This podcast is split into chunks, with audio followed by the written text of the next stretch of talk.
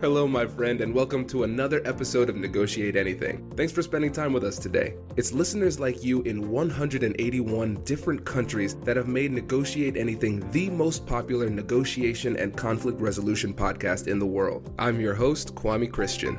I'm a business lawyer, mediator, professor, and the director of the American Negotiation Institute. Before we get started, I have two quick questions for you. Is negotiation a critical part of what you do? Do you need to resolve conflict and persuade at work?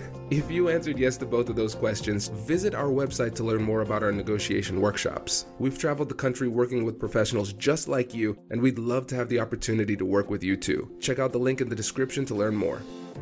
Veronica, thanks for joining us today. Hey, Kwame, thanks for having me. It's good to be back. Yes, it's good to have you back. One of our most popular episodes. it's good to have the champion back in town. No pressure, right? No right, pressure. Right. So, for those of you who don't know Veronica, maybe what you could do is give them a brief overview of what you do. Sure, sure. So, I happen to be an attorney by background, but actually, in my professional life, I've spent more time working as a mediator than an attorney. So, I really just more self identify as a mediator. I work for our local municipal court in the small claims and mediation department. And I really focus much of my time in our mediation programs. And for your listeners who might not be familiar with mediation, basically, mediation is an opportunity to resolve something outside of a courtroom in a way that works for everyone. And a mediator is essentially a neutral third party who can basically assist parties in trying to negotiate their own resolution. So the mediator can help parties share information, share settlement offers, but ultimately the mediator doesn't make a decision. It's up to parties to make that sort of decision.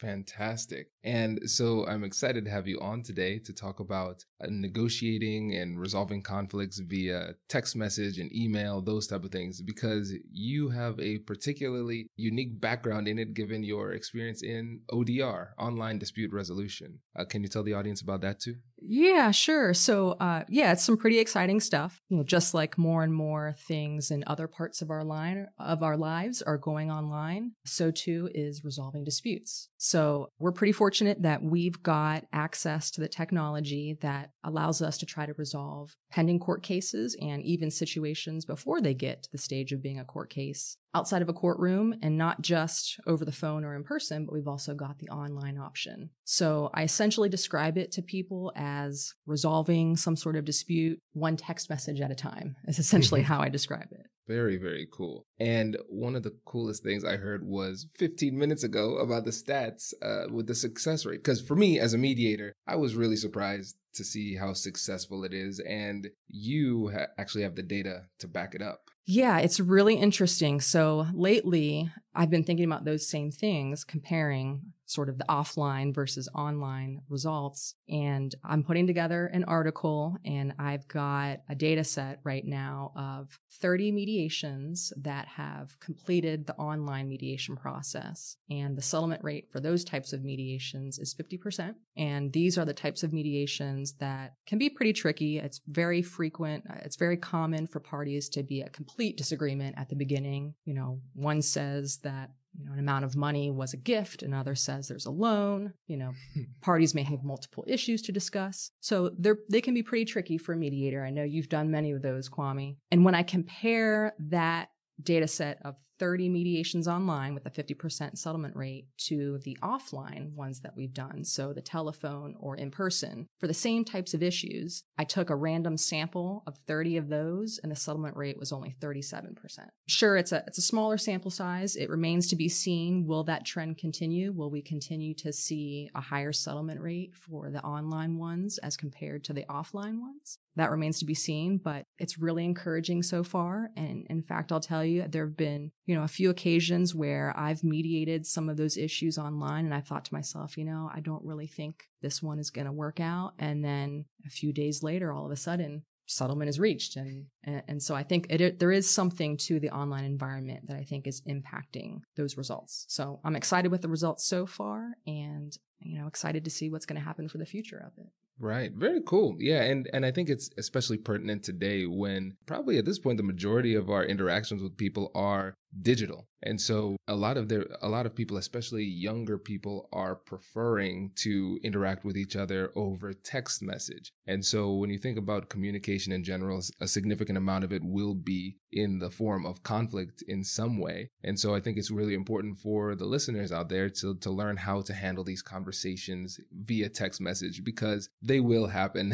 whether we want them to or not. And so in preparation for this, we talked about three tools or tactics or things to keep in mind when negotiating or resolving conflict via text message. What are those three? And then let's jump into it. Yeah, sure. So, uh, three things I could think of were the first one is pacing. So, it's probably going to be a slower process than what would otherwise take place offline, right? Mm-hmm. Over the phone or in person. The second one is really just sort of keeping it simple. And then the third is, I would say, just before you go from one step to the next, confirm that you're understanding where you're at. So, yeah, I think those are the three keys that I've really noticed as to what matters when you're in a digital environment versus, I guess, real time. Perfect. Good deal. So, yeah, let's start off with pacing. When it comes to pacing, we know now is going to be slower than most of these conversations. How do you manage that? What changes in the way that you approach the conversation? So I would say that's where pacing and keeping it simple really go hand in hand. So so when I'm working with parties and our online mediations, and I think this could be applicable to your listeners know, digital negotiations, I ask one question at a time and one issue at a time. So I wait till I get a response from the party to that one question, or I wait till I get a piece of information before moving on. Versus if I compare to when I'm over the phone or in a room with someone, I might ask multiple things all at once and then get those answers, and I can clarify really quickly right then and there. But because it's digital, and at least in our circumstances, it's all asynchronous, I think that's what necessitates the slower pace. So, in terms of you know, what that might look like for your listeners. Like I'll just share sort of our stats. I mean, the average number of days that someone has been in our online mediations is 77 days. Oh my gosh. right? That's a super long time. Now, I'm not saying you're going to negotiate something for 77 days. It probably just varies based on the environment, but that's just what it is for our mediations versus the ones that are offline are, you know, one, two hour session. So that's just something to think about, considering your context, whatever it is, whatever sort of situation. You know, it might be slower and, and you might need to do kind of more piecemeal than what you would otherwise do in person or over the phone. That's fascinating. And what impact do you think that has on the psychology of the parties involved? So I think because it gives people time to reflect, I think they are not reaching that point where they are eliciting those fight or flight responses than you and I have talked about before. So I think they aren't getting to the point where they're so angry. So I think because of that, people stay in the process longer. And because at least the way that ours is set up, they aren't taking hours out of their day to participate. They are just fitting it into the five or 10 minutes that they've got available throughout the day during their busy lives and they're making it work for them. So I think the big thing is reflection. I don't think I'm saying anything any different. I think I'm just dividing it up into short pieces. I'm not wearing people out. So maybe, maybe they don't have the opportunity to experience that decision fatigue that mm-hmm. we might otherwise see in a two hour session because they're not wearing themselves out. And I don't have to spend time getting people back on track because they're not really getting angry. So I think because they're not getting angry, they're sticking with the process. And then also, I mean, you and I know we talk about all these various books, and I read in one book recently just the you need positive emotions to sort of elicit. I think they call it the broaden and build theory to mm. help people be creative. And so, my theory after looking through these online mediations is because people aren't becoming angry, they are more creative and I think that's why I'm seeing some of the more creative solutions take place online versus yeah. over the phone or in person in one two hour session. I love that. Yes. And I, I, agree completely. It makes so much sense because whenever you think about the amygdala and the limbic system, the responses happen very quickly if you were in the jungle and a tiger approaches, you don't sit and think about whether or not you should run. Right. it happens really fast. And so when you're in a difficult conversation and you have that limbic response, you say something that you regret very quickly. And so with the, this process, it slows it down because you can't have that level of sustained anger for 77 days. Right. And so for the listeners out there, your conflicts probably won't last 77 days via text. Hopefully not, right? Right. but if, if you spread it out, you have that benefit because you're not Uh, in that emotional state. And like you said, when it comes to your ability to think creatively, that comes from having a positive mindset. The limbic response forces you to get tunnel vision. You can only focus on what's right in front of you, the threat that you see. But if you have a more positive mindset, you can be more creative and think thoroughly. And we know too, I think you and I have talked about this before. I mean, when folks are angry, they're less able to perceive risk. Mm-hmm. So I think that's also part of it. Does your company invest in professional development training? If you believe that your team would benefit from a negotiation workshop, all you need to do is go to our website, fill out the workshop request form, and then we'll set up a time to chat. These workshops are completely customizable and we've done them all around the country. Negotiation and conflict resolution skills are beneficial across all professions, but they're especially useful in procurement, purchasing, sales, sourcing, and contract management. Our calendar is filling up quickly, and we even have some workshops scheduled for next year. If you think you might want one, I'd suggest reaching out soon so you don't miss out. Check out the link in the description to learn more. And now, back to the show. And another thing I wanted to talk about was the decision fatigue because I think that's important. I can't remember specifically what the amount of time was, but in general, people can stay laser focused on something for approximately 90 minutes wow before they start to fade and so if we are at a point where we're at the two hour session people are just going to they're going to tap out they're going to want to quit just to end this thing right and when you think also about the studies that were done, I think it was in Israel with judges that were deciding whether or not people were going to go on parole. What they found was at the beginning of the morning, a lot of people were getting the ability to go on parole. Then towards the end of the morning, judges were saying no. And then hmm. in the early afternoon, they were saying, all right, yes, you can go on par- parole at a higher level. Then towards the end of the afternoon, it was no. And so the reason was their brains were getting tired. They were hungry and they needed a rest. And so when you are tired or fatigued, like decision fatigue, like you said, you're going to go with the safest answer, the quickest answer, and that's going to be no. And so when they're in this these mediations, when they start to fade, they're just going to say no and leave. But here, since it's a more drawn out process, they're not getting fatigued, so they they can actually stay in the conversation for a longer period of time. Right, and it's just short bursts, and I think because it's so convenient, people are just fitting it into their lives in between, a few minutes here and there. And the interesting thing, I really should point out in terms of the average number of days, the 77 days, it sounds like a super huge long of amount of time. And it is. But the thing is, we're not hearing from folks every single day. Like there may be gaps of time. Sometimes it's a few weeks at a time. Sometimes it's a couple days.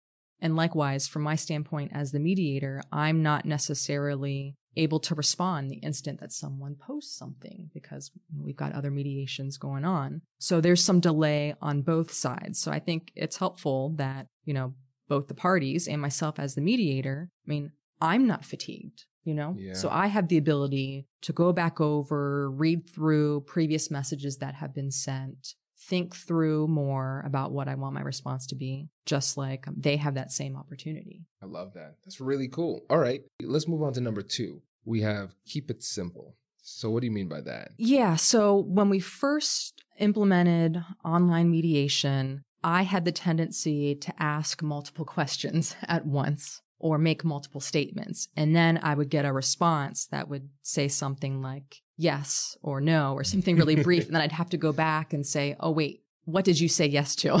right. You know? So that's where I learned okay, I've got to ask one question at a time or share one piece of information at a time and wait for a response. So that's what I mean by keeping it simple. And, and I think this is, I might be mispronouncing the principle, but I think, is it called the, the Pareto principle in oh, economics? Yeah. Yep. Okay. Where, you know, 80% of the results comes from 20% of the effort. And I think that's what I have really seen online. For example, I probably spend far less time asking devil's advocate type questions. So, you know, Kwame, from doing mediation training, one of the techniques that they teach mediators is when parties are reaching impasse to ask some devil's advocate type questions. So ask, you know, what's your best alternative to a negotiated agreement? What's your worst alternative to a negotiated agreement? I probably get to that point quicker in person or over the phone. And, you know, as I think back and reflect on these 30 mediations that I've done online, I have done that so much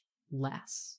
I think the only reason why I haven't asked those devil advocate type questions as much is because I really haven't had the need to. Because since people are in a more positive, uh, just from what I can gather from the text, right? Like I'm not getting things in all caps. I'm not, I'm not getting curse words. Like it's all, for the most part, very, very productive people are coming up with solutions on their own. So I think that's where I just haven't had to spend as much time in asking those devil advocate type questions. I've been able to ask some questions and share information that one side gives me permission to share with the other. But for the most part, people are coming up with solutions, you know, on their own if if there's a solution to be had through that process. You know something that just came to mind for me, and it doesn't, I don't think it fits neatly within any of those three, but I think about the way that in a difficult conversation, you might want to say something very quickly. But when you're writing a text, it takes some time. So you have your, your thumbs going, you'll make a mistake, you have to backspace a little bit, then you say it again. And then at the end, you have to ask yourself, do I want to send this? And I know for me in conversations with friends and family, when I've gotten a little bit heated, I have written these massive text messages. And then at the end, I say,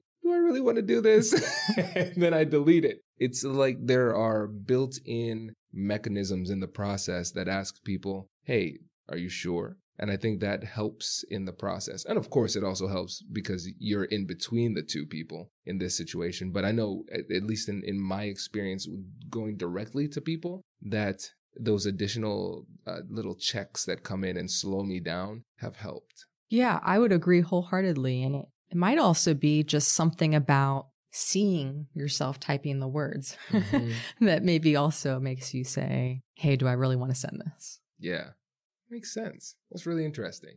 Perfect. And so let's do number three. Okay. And uh, so the third thing is I've noticed just the importance of confirming that you're understanding what the other side is saying. So I will probably spend more time online summarizing kind of each phase of the discussion back and forth just to make sure I'm understanding one point before we move on to the next. Because the nature of these online conversations, I found if I don't do that, then I have to spend so much more time going back and, and potentially rehashing things that have already been discussed. That's interesting. And you know what's really interesting about all of this? It seems like the these are skills that we could use in our in in-person conversations too. But it seems like in the text message type of conflict resolution scenario, the skills are magnified. Yeah, absolutely. Because I guess that's really all you can rely on, yeah. you know? But absolutely. I mean, I think they're, they're definitely applicable to over the phone or in person, those sorts of real time conversations. But it's probably just harder to do, right? You mentioned the scenario. Like, how many times have any of us said something in the moment that we thought, oh, maybe I shouldn't have said it that way. And it's just, I agree with what you mentioned earlier. It, seems like sort of a, a text based environment. Maybe it's real time, maybe not. There's just naturally that built in editing process. Like you have to actually press send. You can type it and you can type it all out. And then maybe, maybe you read it over because it's so long. And then you have to decide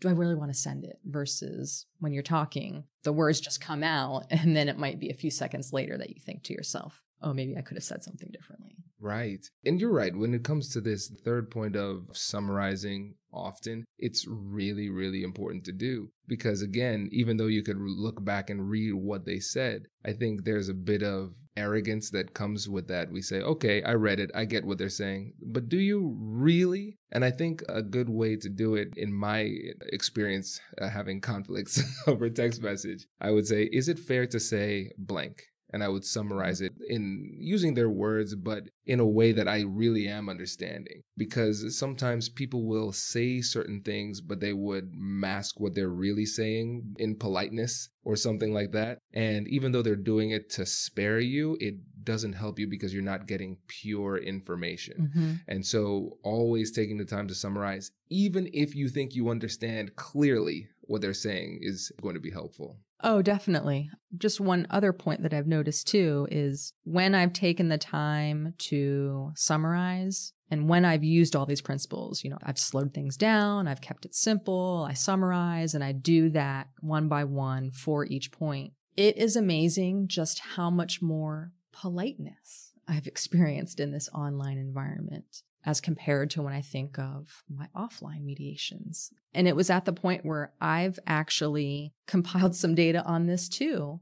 And I think it was something like over 90% of the communications that I've had online have been what I would consider either positive. So people are saying things like, thank you for your help and I appreciate your assistance. I don't get nearly that many thank yous or, or expressions of appreciation. I mean, I don't know, wow. but you, I don't know about you, Kwame. Maybe you're, maybe everyone's high fiving you and, and, uh, giving you lots of thank yous and stuff. But I mean, when I, you know, all jokes aside, when I think about my in-person or phone mediations, I don't get nearly the same like thank yous as I do with these online ones. And so I think it's something about that process that slower pacing, keeping it simple, summarizing that people must appreciate. Either that, or maybe it's just sort of a reflex that maybe we're mm-hmm. just used to saying thank you when someone types something. That I don't know. I guess it's one of the two. But that's one thing I've noticed is it, it's been a very positive and productive experience. And the amount of what I would categorize as negative communications online is so few and far between. It's overwhelmingly positive or neutral, which I would still consider productive. Right. No, I like that. I like that a lot. And you know what's interesting thinking back to in person mediations or phone mediations versus text message type of situations. One of the things that I'll go ahead and say it as a mediator is annoying is when the party keeps on ranting about the same thing over and over and over again. And it's like, okay, we get it. And then they tell the story again. Right. And it's like they get they get stuck in that rumination, mm-hmm. right? And I will say, and that's another great, great point, and maybe I should consider for my article further, right?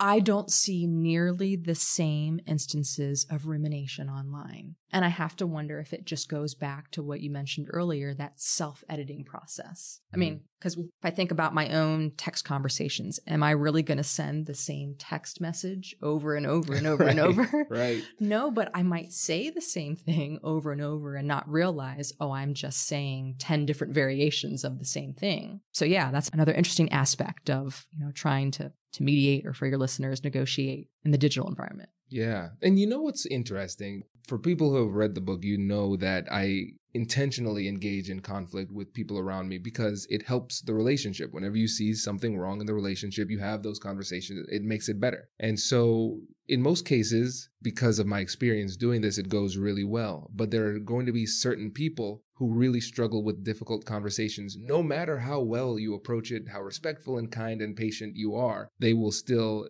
interpret it as a threat and a negative environment and a negative experience. And so what I found is that with those same people, handling it very slowly via text message has been more successful because there's more distance, physical distance, and uh, temporal distance as well. And it seems like the slower pace helps them in situations where the person is not um, very well versed or skilled in conflict resolution. Yeah, it seems like it's it's all about fit, right? So with the online environment, is it right for every single type of dispute? Like, would I want to have certain conversations in the digital environment? Probably not everyone, right? So it's just a matter of kind of matching the right forum for the conversation. But I mean, at least, you know, from what I'm seeing so far and the types of things that we're mediating, and we're typically mediating like landlord tenant issues, for example, consumer business issues, you know, issues between coworkers or friends, like, for example, like personal loans, that sort of situation. Those seem to be working out individuals and, and participants who are choosing this environment, it seems to be a, a positive experience so far. But yeah, as with as with most things in life, it's a matter of finding the right fit. Exactly. And I think that's one of the most important takeaways for the listeners today is to realize that there are multiple options for these difficult conversations. And this might be an alternative that works better given the circumstances or the individual on the other side. And oftentimes these conversations are thrust upon us. We get these right. texts. It's like, oh, well, I guess we're having right, this. right. And I think as you mentioned when we were chatting, but you know, before we started recording, if we think about our conversations, I mean, how many of them take place either via text or over email? Like, for example, I use my phone all the time, but I, I rarely use it to make phone calls, yeah, right? right? I'm either sending texts or looking at email or looking up something online, right? So, I mean, that's a great point that you mentioned. Whether we intend to have difficult conversations in the online environment, the digital environment or not, chances are we will end up encountering one. So I, I agree with you. It's, it's great to just sort of be aware of certain tips and techniques that might help you. Right. And you know, uh, there was one thing I was reading a book by Shawn Achor, The Happiness Advantage and Before Happiness really interesting books. And so with every relationship, there is a ratio that you have to keep in mind for positivity. And so for general people, it's three to one positive interactions versus negative. And for romantic relationship, it's five to one. And so what I found in difficult conversations via text, when I do not feel like being loving or kind, I can send a text message while at the same time frowning, saying, I appreciate you. That's true. so it's easier to do the right thing because they can't hear your tone. You can say something nice even if you're not feeling it. More examples of self editing, right? exactly. Exactly. Well, perfect. Thank you so much for this. This yeah, has been no great. problem. Yeah, this is always great fun. I'm always I'm always happy when we have an opportunity to have one of these conversations because I think, like I said last time, these are just conversations that we have anyways. Yes, exactly. Fantastic. Well, thank you again. We appreciate it, and we are looking forward to the next time you come on the show. All right, sounds great. Hey, thanks for listening to this episode. If you're liking what you're hearing, please leave a review and subscribe, and tell your friends. Our goal is to help as many people as possible, and when you leave reviews, it makes it easier for people to find us in the searches. Thanks again for being a listener. I'll catch you in the next one.